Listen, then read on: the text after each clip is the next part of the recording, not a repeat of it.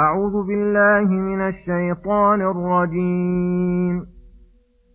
يا بني آدم إما يأتينكم رسل منكم يقصون عليكم آياتي فمن اتقى وأصلح فمن اتقى وأصلح فلا خوف عليهم ولا هم يحزنون. والذين كذبوا بآياتنا واستكبروا عنها أولئك أصحاب النار هم فيها خالدون. فمن أظلم ممن افترى على الله كذبا أو كذب بآياته أولئك ينالهم نصيبهم من الكتاب حتى إذا جاءتهم رسلنا يتوفونهم قالوا أين ما كنتم تدعون من دون الله قالوا ضلوا عنا وشهدوا على أنفسهم أنهم كانوا كافرين قال ادخلوا في أمم قد خلت من قبلكم من الجن والإنس في النار.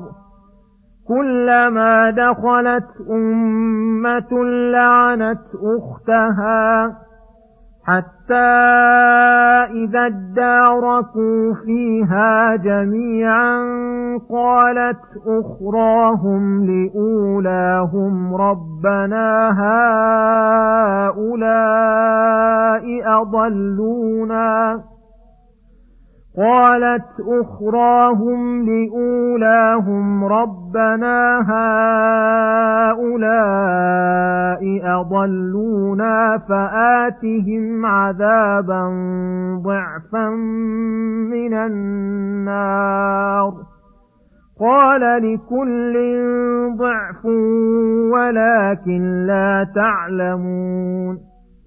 وقالت أولاهم لأخراهم فما كان لكم علينا من فضل فذوقوا العذاب بما كنتم تكسبون إن الذين كذبوا بآياتنا واستكبروا عنها لا تفتح لهم أبواب السماء ولا يدخلون الجنة لا تفتح لهم أبواب السماء ولا يدخلون الجنة حتى حتى يلج الجمل في سم الخياط.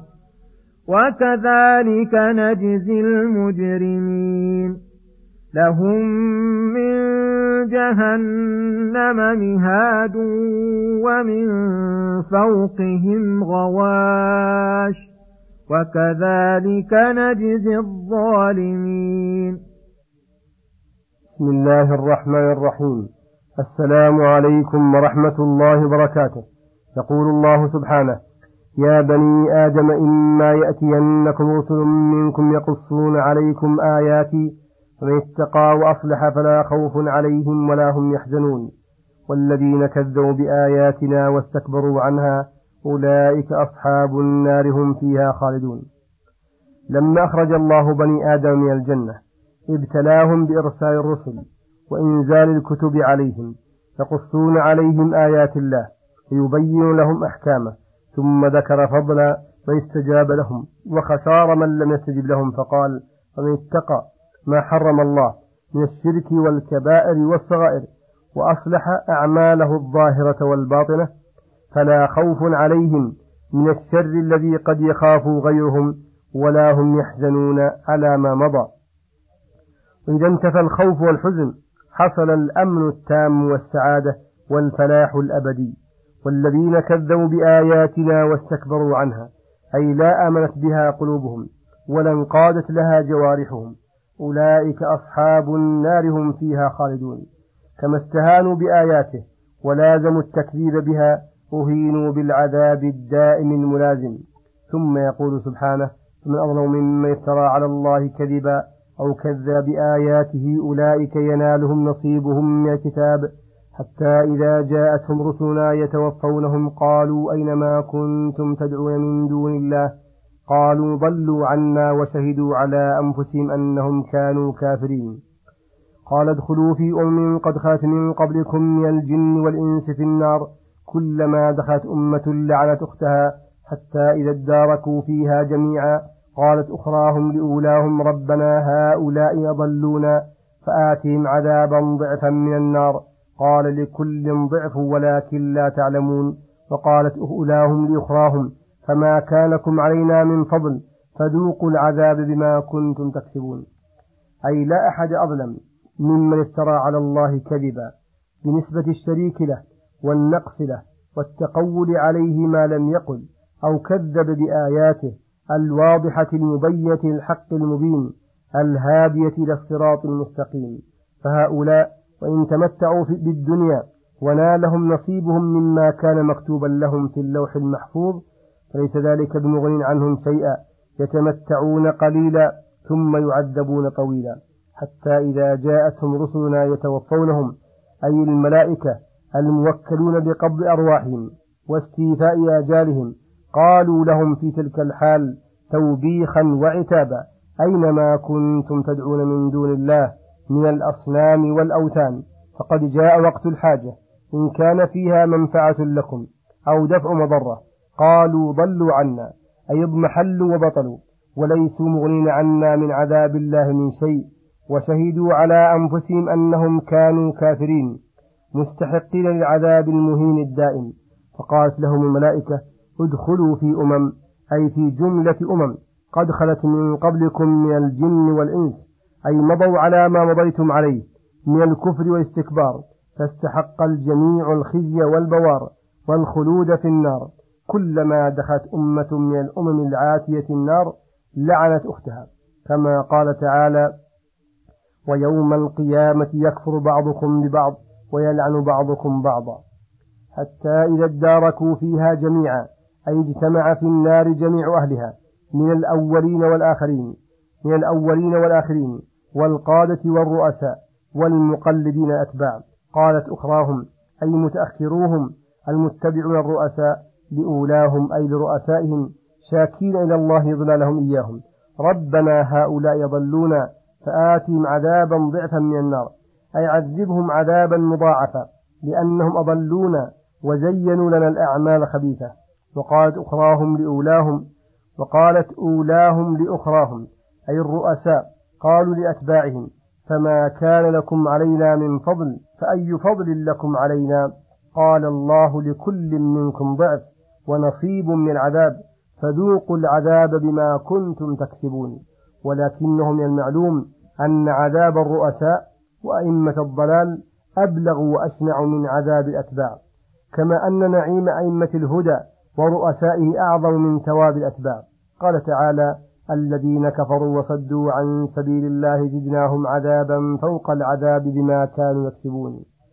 فهذه الآيات ونحوها دلت على أن سائر أنواع المكذبين بآيات الله مخلدون في العذاب مشتركون فيه وفي أصله وإن كانوا متفاوتين في مقداره بحسب أعمالهم وعنادهم وظلمهم وافترائهم وأن مودتهم التي كانت بينهم في الدنيا تنقلب يوم القيامة عداوة وملاعنة.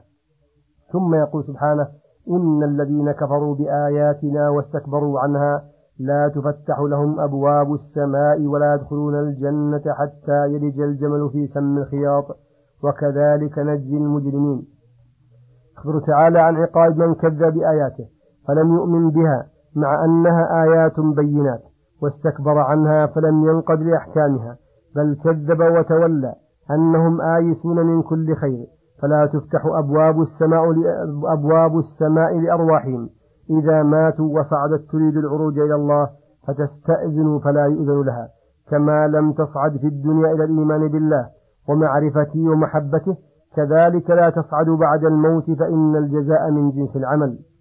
مفهوم الآية أن أرواح المؤمنين المنقادين لأمر الله المصدقين بآياته تفتح لهم أبواب السماء حتى تعرج إلى الله وتصل إلى حيث أراد الله في العالم العلوي وتبتهج بالقرب من ربها والحظوة برضوانه.